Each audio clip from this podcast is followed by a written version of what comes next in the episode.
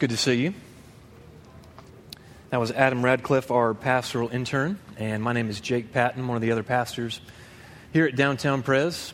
And uh, maybe you're here visiting, maybe you're a member of another church, or perhaps maybe this is your, your first time in church altogether. Regardless, uh, you are most welcome, and we're glad you're worshiping the Lord with us here at DPC this morning. If there's anything we can do for you, please don't hesitate uh, to let us know. Uh, we're continuing our study this morning in the book of Acts. So if you have your Bible with you, uh, let's take it out now and let's turn to Acts chapter 6. We're going to be looking at the first seven verses in chapter 6, so verses 1 through 7. And while we're getting uh, our Bibles out, if you don't have your Bible with you this morning, no problem. We have it printed for you in the bulletin as well. And while we're getting settled, um, I want to begin here this morning. We've we've now been in Acts for, for several re- weeks in a row, and we've heard some pretty incredible stories and stories of, of dramatic conversions. And we're not talking about like dozens or hundreds of people being converted to Christianity, but thousands. And what's more is they're being converted after hearing sermons a lot shorter than the one I'm about to give. But thousands of people are converting to Christianity in these, in these early days of the church. And, and maybe you haven't asked this outright, but maybe you've thought it. Or maybe you've wondered, like, why, why don't we see mass conversions like this anymore? Maybe they're happening and we just don't, don't see it. But why don't we see more of this happening in the life of the church? Well, there could be several reasons uh, why this is the case. Uh, we're not going to cover all of them uh, this morning, but we're, we're going to cover one of them. Uh, one reason why this might be the case. So we're going to we're going to uncover that. But at the same time, uh, this passage is also a call to action. We can actually help. All of us. Everybody who, who's hearing and submitting to the word uh, this morning. So, what is it? And what should we be doing? Um, let's go to our text. This is Acts chapter 6, beginning in verse 1. This is the word of the Lord. Now, in these days, when the disciples were increasing in number, a complaint by the Hellenists rose against the Hebrews because their widows were being neglected in the daily distribution. And the twelve summoned the full number of the disciples and said, It is not right that we should give up preaching the word of God to serve tables. Therefore, brothers, pick out from among you seven men of good repute, full of the Spirit and of wisdom whom we will appoint to this duty. But we will devote ourselves to prayer and to the ministry of the word. And what they said pleased the whole gathering. And they chose Stephen, a man full of faith and of the Holy Spirit, and Philip, and Prochorus, and Nicanor, and Timon, and Parmenas, and Nicholas, a proselyte of Antioch. These they set before the apostles, and they prayed and laid their hands on them. And the word of God continued to increase, and the number of the disciples multiplied greatly in Jerusalem, and a great many of the priests became obedient to the faith. This ends the reading of God's word. Let's pray together. O Spirit, long ago you inspired men like Luke and the other writers uh, to put pen to paper and to write these words that would prove to be a, to us a timeless treasure and our very hope. We thank you for that and would ask now that as we read and as we study and as we place ourselves underneath this sacred word, that you'd illumine our minds, inform us, that you'd stir our souls, give us new appetites, new desires, a greater zeal for you, and that you would, at, at our very core, change our lives Cause us to serve you more than we serve anything else. Give us a heart for it. And we ask this in the matchless name of your Son and our brother, Jesus Christ. Amen. Well, as pastors, we try not just to read, you know, theology all the time. And so I've been reading a book about business and been introduced and been fascinated by this, by this word. It's, it's, it's a word that businesses use in their circles, and it's called systems. Systems. And that's just a fancy word for creative problem solving. You have an issue within your company or your business, so you employ a system to fix it. It's creative problem solving. at its best. And some businesses would say, hey, there are, there are such things as, as good systems, there's good ones, and there's bad ones. Not all of them are good. And this is just my opinion. But here's what I think is a really bad system. Right? Let's say you buy a product or a service from a particular company, and you don't know how to use it, and you're confused about something. Well, at the bottom of the brochure, what does it say? Got a question? Do you need assistance? Call 1 800 fill in the blank. Okay? And so you call the number, and then what do you get on the other line? The automated response service, right? Very, very, very convenient for the business, but terribly inconvenient to you as the customer. Why is that? You know, dial one for store hours, dial two for store location, dial seven for migraine, dial 11 to hear this all over again, right? By the time you actually get to someone who can help you, you could have had the problem solved if you talked to a human being in the first place, right? Not necessarily a good system, in my opinion, right? But there are good systems. And here's one I, I heard of recently, and, you know, we're kind of stepping out of the business world, and let's step into like the gardening world for just a minute. I was watching a, uh, a gardening show on PBS the other day, like a normal person, like normal people do. And uh, he had a particular problem. He had a very small property. Okay, so not a lot of space to work with. But he liked to grow grapes. He had grapevines. But he had this particular bug in his yard that would crawl up the grapevines, eat his fruit, eat his leaves, and pretty much destroy his plant. And he learned pretty early on that these bugs that were on his, his grapevine have a, have a defense mechanism. If you were to agitate the vine or the wire or the posts where these, these vines were attached, they would kind of curl up in, in, into their, their shell and just fall to the ground. That was their uh, defense mechanism, right? So he'd go out there and shake it, right? And the bugs would fall off, but, you know, in a matter of hours, they would just crawl right back on and keep eating and destroying his crop. Well, over here, he had chickens. And he loved chickens, he loved eggs. But because of where he lived, he didn't have a lot of trees and didn't have a lot of shade to provide for his chickens, so he had a number of problems. Couldn't keep the bugs off his grapevines, couldn't provide shade for his chickens, and was running out of property. Uh, so he sat and he thought and he came up with a pretty incredible solution, uh, a brilliant system. And here's what he did he took the grapevines and he moved them and he actually placed them on, around, and over the top of this new chicken coop that he had made. He made it about seven or eight feet tall, made out of wire, right, in the shape of a box. So he put his grapevines over this box, over this coop, and around it. Doing what? Providing shade for the chickens. And every morning he would come out, and because the vines were so closely a- attached to this cage, he would come out and he would shake the cage. And what would happen to those bugs? That were on his vines, they would, their defense mechanism would kick in. They'd curl up and they would fall to the ground, except where would they fall? Into the chicken coop. And little did he know, like, chickens loved these bugs. So, with one system, what did he accomplish? He got shade. He got the bugs off of his grapevines, right? And all within a small matter of space and time. Brilliant system, right? Very clever. There's good systems and there's bad systems. Well, whether you believe it or not, the church has been employing systems for thousands of years creative problem solving you know, techniques, efforts within the church to help it and to cause it to grow. And, you know, spoiler alert, verse 7 tells us that after they have employed this particular system, that the gospel grew. Disciples in number increased greatly, according to Luke. So we have some systems that, that actually take life um, from groups, that rob life from, from businesses. But here we actually have a system that gives life to it. That's, that's very, very helpful. Now, before we kind of jump into this and, and look at it further, this is a large room full of a lot of people with a lot of different backgrounds. And, and some of us in, in this room, we're, we're kind of, uh, we have an inner hippie.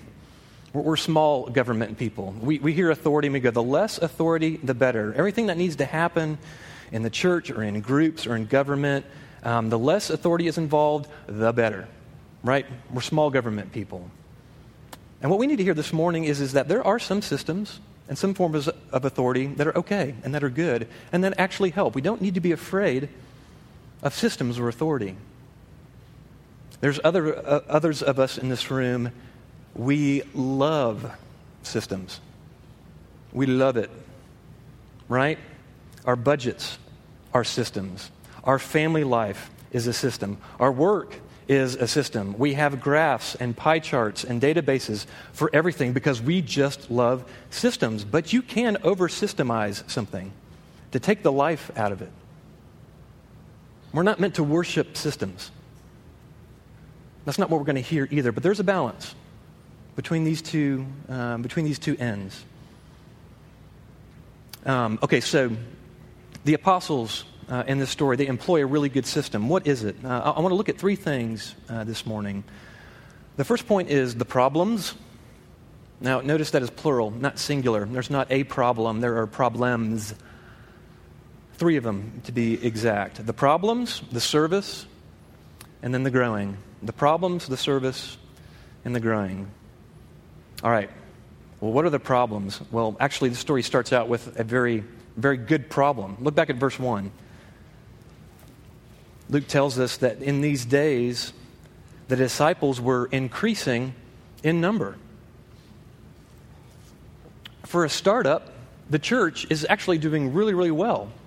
It's growing in numbers and with people and with conversions. Now, I understand that this comparison is not exactly apples to apples, but I was looking at a business journal this week because I wanted to find out if, if a company starts in 2017, what's the likelihood that it's going to be sustainable, that's going to, it's going to grow and flourish and maintain its business and its efforts. I wanted to know what the percentages were. And what this one business journal said was that uh, if, you start, if you have a new startup in, in 2017, there's a 50% chance in five years that you won't be here, that your business is going to fold, it's not going to be sustainable. And the percentages are even less after 10 years. There's only a 30% chance that you're still going to be around, that you're going to be sustainable that you'll still be a business. Those are really small odds, aren't they? Now, that's business in 2017. This is church 2,000 years ago, but can't we say the same is true? Like, it's hard to get something up off the ground, to give it energy, to give it capital, and, and for it to grow.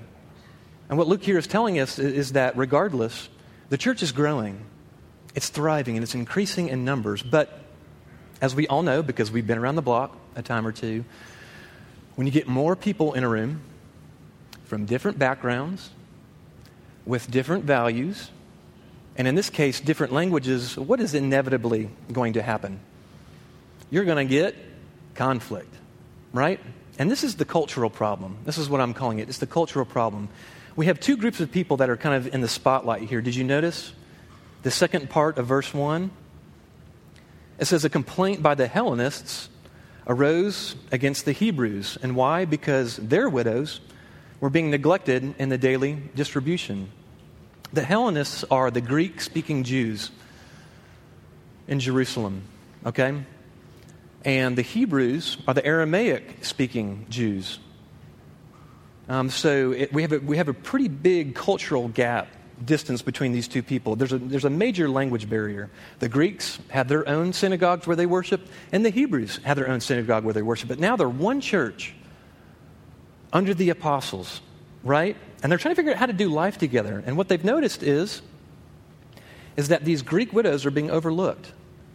So obviously, there's a program right now in the church to help take care of widows. There's a number of widows in Jerusalem, but it's the Greek widows that are being overlooked. That's the cultural problem. And here's where we would expect, you know, maybe a sermon like James on favoritism, right? like some people are being left out. There's, just, there's discrimination going on. And that ought not be within the church. But there's no sermon here about favoritism or discrimination. And why is that? It's because Luke is telling us there's actually a deeper problem than just a cultural problem, a cultural issue.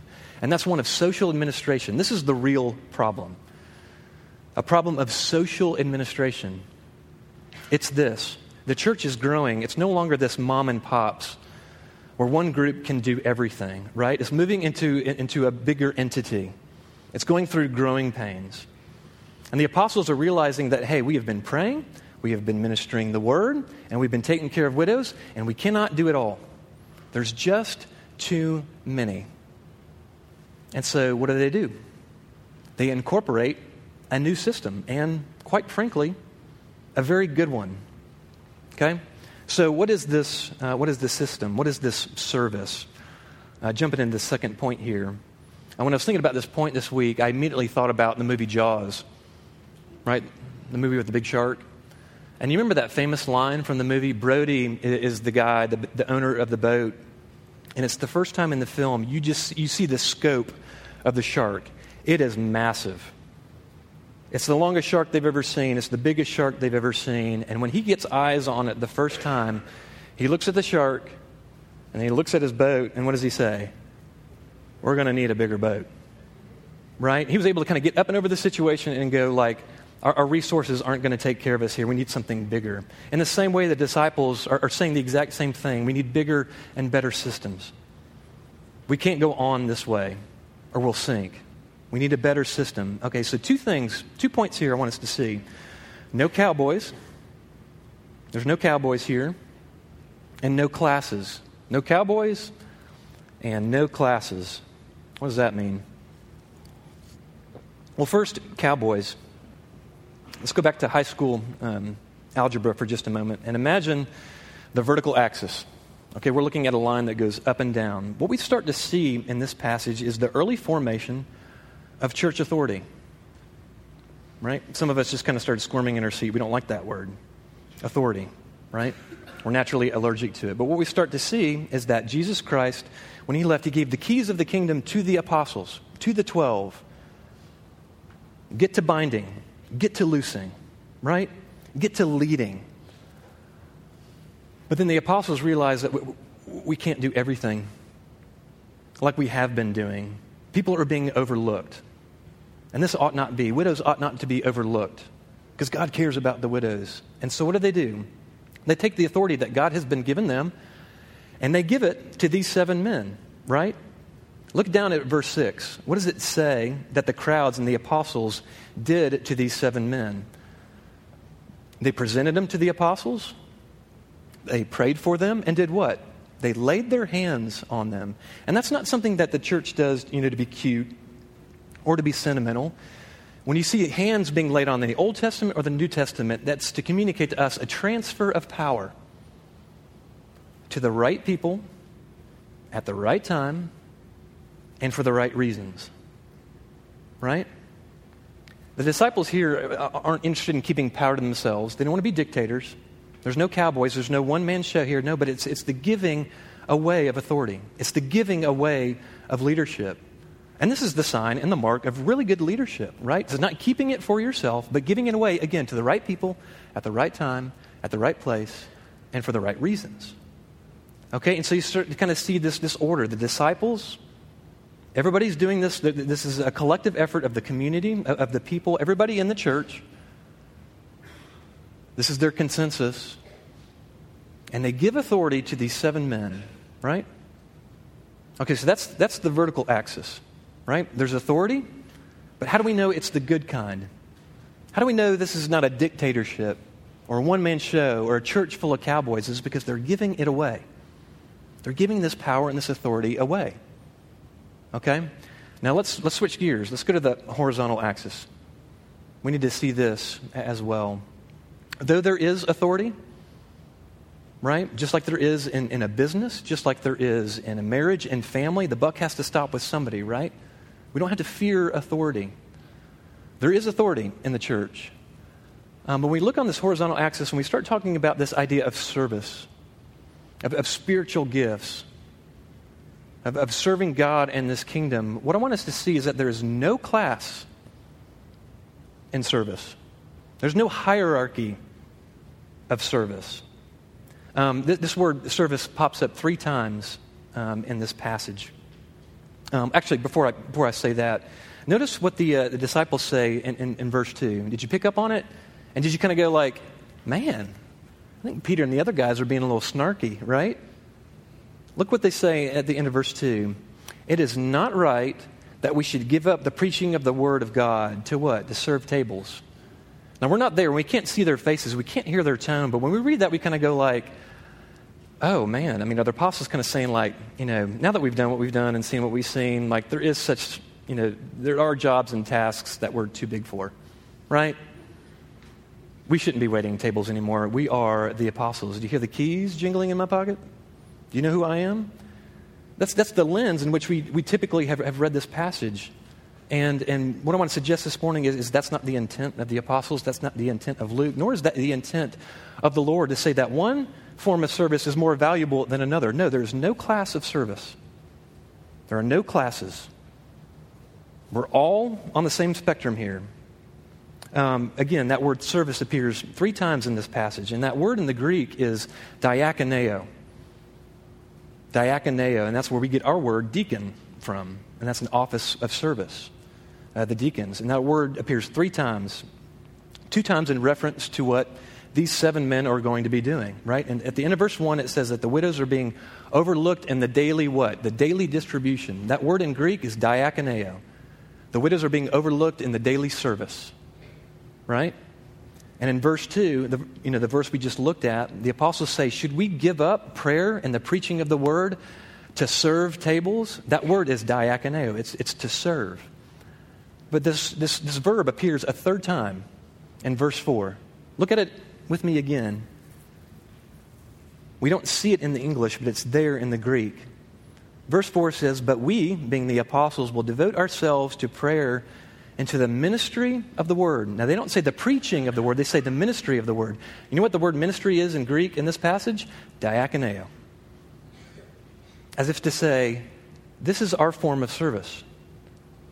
The apostles are saying, our job is to serve the word. And these seven, your job is, is, is to serve the same God to the same caliber, but just in a different way. Your job is to oversee the widows and the daily distribution of food and make sure that everybody's getting taken care of. You're serving them, we're serving the Word. There is no class of service, all of us.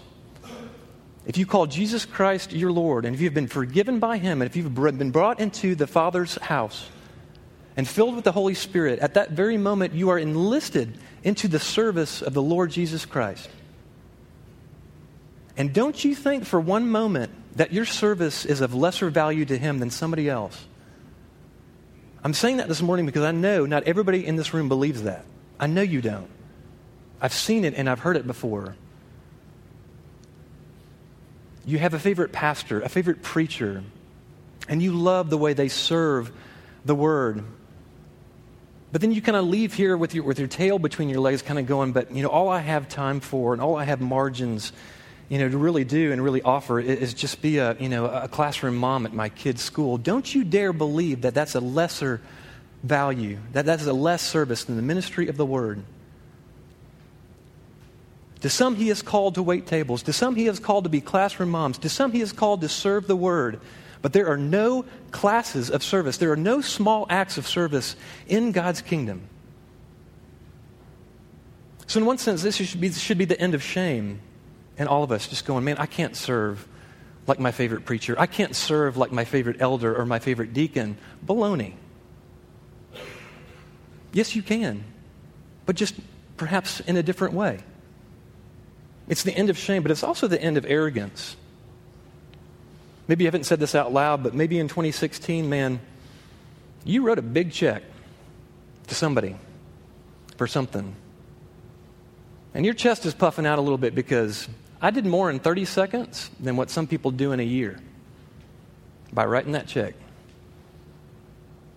And you think your form of service is a little bit more important than somebody else's. Don't be confused, friends. There are no classes of service in God's kingdom. To some, He is called to serve the word. To others, He is called to serve by giving. To others, He is called to serve through tables. It's almost as if Paul has this, uh, this very story in mind when he says in Romans, For as one body we have many members, and the members do not all have the same function. So we, though many, are one in body in Christ, and individually members of one another, having gifts that differ according to the grace given to us. Let us use them. If prophecy, then in proportion to our faith. If service, in our serving. The one who teaches, in his teaching the one who exhorts in his exhortation, the one who contributes in generosity, the one who leads with zeal, the one who acts with mercy, do it with cheerfulness. On the vertical axis, yes, there's authority.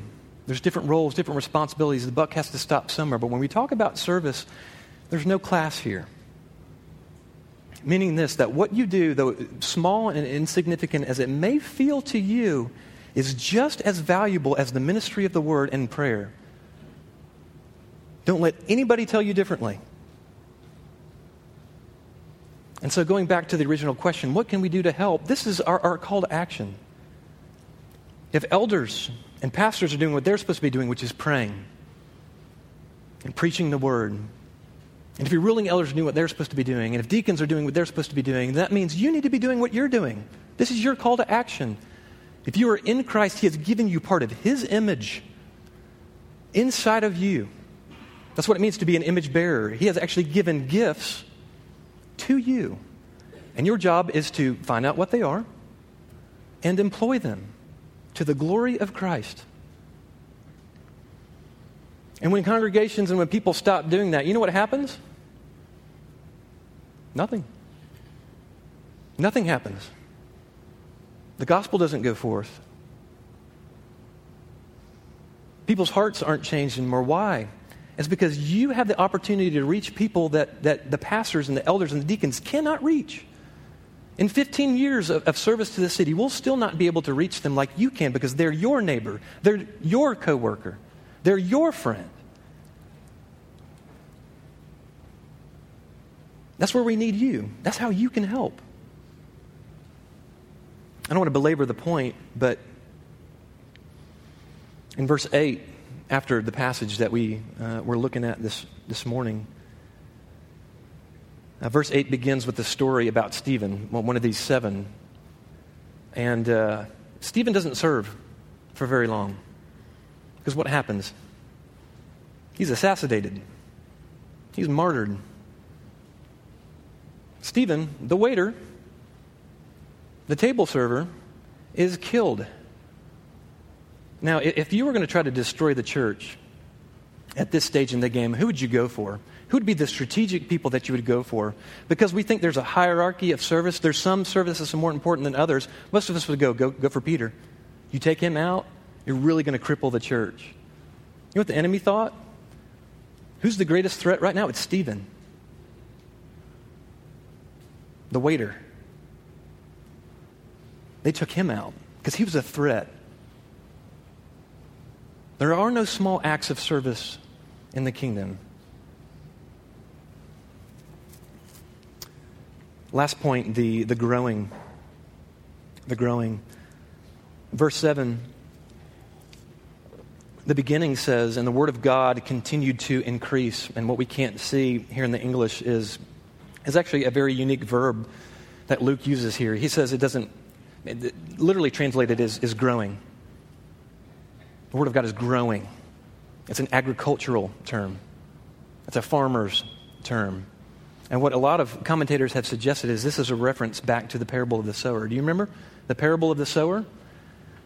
There's a guy who goes out into a field and he starts to sow seed. And what does the seed represent? It's the Word of God. And some seed falls on the path, some in among the rocks, and others in fertile soil. And what happens to the seed that lands in the fertile soil? It begins to grow and bear fruit. It does what it's supposed to do.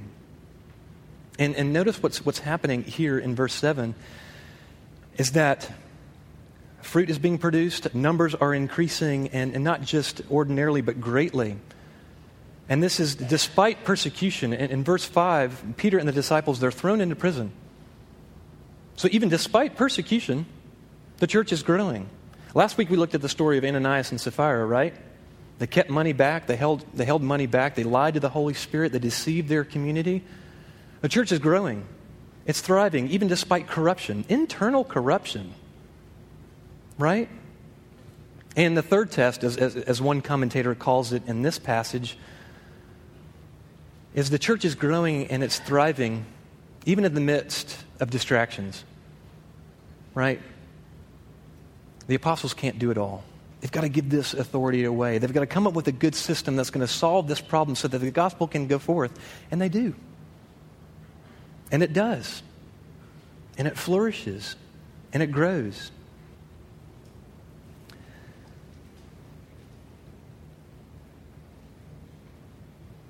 Luke would even go as, as far to say that maybe you saw this at the end of verse 7 that many priests became obedient to the faith. Well, why would he include that? Why, why kind of like, as a narrator, just to kind of include that little interesting fact about the priests? Well, in John's gospel, he records a conversation with the high priests, Caiaphas, and others. And they kind of boast and they brag and they ask this rhetorical question to the crowds that are coming to them about this new Jesus, this guy who, who is, who's preaching a little bit different gospel than what they understood to be traditional Judaism, right? And here's what they say, and here's what they brag uh, to the crowds Have any of the authorities or the Pharisees believed in him? In other words, have any of the higher ups, the really important people in this economy, believed in this Jesus Christ? Answer being, no, they have not. You know what Luke is saying in this, in this passage? You spoke too soon. Because they are, and not by the dozens, and not by the hundreds, but by the thousands, even priests. Once enemies of Jesus Christ, once enemies of the church, they're now being welcomed to the fold. It's growing. And it's bearing fruit. Why? It's because the apostles are doing what they're supposed to be doing praying and preaching. These seven are doing what they're supposed to be doing taking care of the widows, overseeing the tables and the daily distribution. Everybody's doing what they're supposed to be doing. You, me, everyone. And when we start doing that, that's when the church really starts to hum. That's when the church really starts to grow. Everyone in this room, if you're a follower of Jesus Christ, you are a minister, just as I am a minister, just as Tim and Adam soon will be. You just minister in different ways and to areas of the city that we could never get to. That's why we need you. Um, let me close uh, with this. Um, this past week uh, was a week of, of, there's a lot of celebration, let me put it this way, in, in the Patton House this past week. We, of course, had you know, Valentine's Day on Tuesday, and that in and of itself is, is a very important day, a celebration. Um, but Paige's birthday is the day after. Her birthday is the 15th. And I always buy her flowers the day after her birthday. And I'm that guy walking through the checkout line with like two dozen roses and the lady at the register always like looks at me with a scowl like you realize valentine's was yesterday right? No today's her birthday. Oh okay my bad. Paige's birthday was wednesday. Mine was yesterday fyi it's not too late. You could slide something over the door over there. Just kidding. No i'm not. Just kidding. Just kidding uh, it was a week of celebration. And so um, we decided, okay, Thursday night was going to be our, we're, going to celebrate Valentine's, both of our birthdays, Thursday night. Even, even you know, a, a couple in the church said, we're going to watch your kids. We've got them. Y'all, y'all cut loose. So we went to a little bit nicer restaurant than we would normally go to and enjoy. And of course, the food was just, you know, absolutely fantastic. But what really made the night was our waiter, was Cody. And he, he had that balance he nailed it perfectly. He wasn't like the hover kind of waiter that's like always in your bubble, always in your peripheral vision, just like, hey man, I just kind of just feel like you're watching me. This feels kind of creepy. Like, back up. Didn't do that. Nor was he kind of like the hands off, like, you know, you know, if you need something, just wave and then I'll come. He just, he had a gift and he nailed it. He, he, was, he was the perfect waiter. And when the meal was done and the ticket came, Paige's natural impulse her natural reaction was, please leave him a, a good tip. And it was like, yeah, no brainer, right? This guy deserves a really good tip. Why? Because he has served us so well. We want to serve him well. You know what the difference between service is and Christian service? Real, genuine Christian service? Average, normal, everyday service is this do good things. Because Christians are supposed to do good things. And Jesus says, do good things. Now go do good things. Service is kind of told out of a vacuum, out of, out of nowhere. But Christian service is different. It has a rich backstory. And that backstory is the service of Jesus Christ. Why do we serve? Why do we use our spiritual gifts? Why do we think about others highly and, and more importantly than we think about ourselves? It's because Jesus Christ, in his public ministry for 33 years, emptied himself of his glory, as Philippians says, and did what? Took the form of a servant. Grab your bulletin for a second. Open back up to the assurance of pardon on the second page of your bulletin. We don't do this all the time, but I chose this as the assurance of the gospel this week because I wanted it in the sermon. There's two sentences there. Look at the last sentence. For the Son of Man came not to what? Though he be God incarnate, he did not come to be served, although he should have been. He's worthy of it. He did not come to be served, but to do what? To serve. There's our word again diakoneo. I did not come to be served by you, but instead I came to offer my service to you. When people were hungry because they'd been following him all day and they were too far from home now to provide themselves a meal, what did he do? He took their meager provisions, he prayed and he blessed it, and he distributed it to the crowds and to the multitudes because he cared for them and because he was hung- they were hungry. Food is a small service in some ways. Others came to him because they had fevers, diseases. They were full of unclean spirits. And one by one, he touched every one of them in the cities. And he healed them of their diseases. He healed them of their unclean spirits. Why? Because he had compassion on them. Because he didn't come to be served, but to serve. And when his disciples were in the upper room, he took off his robe wrapped a towel around his waist, and he did what servants do. He washed the disciples' feet. Why? Because he did not come to be served, but he came to serve. And if you're a follower of Jesus Christ this morning, you have received a service of cosmic proportions, of divine proportions. You have been served in a way that your mind cannot even comprehend or understand. The God of all creation, the Alpha, the Omega, the beginning and the end, has washed your feet though he need not. And though you are undeserving, and though I am undeserving, he has served you with a cosmic service, with a cosmic hospitality. And like my wife's impulse when we got the ticket was, let's do something nice back, right? Let's reciprocate. So, too, as Christians, when we've been served by God Himself, when we've had provisions made for us at tables and spiritually within our own hearts, what is our natural inclination? What turns service into Christian service? It's not coming out of a vacuum. It's not coming out of a void. It's a response to God's service to us. Because God has done this to me, me and us, the church, who are so undeserving, I now want to do it for others as well, right? That's the difference. Don't hear another sermon of like, well, there's the pastor up there, the talking head, going out and do more thanks.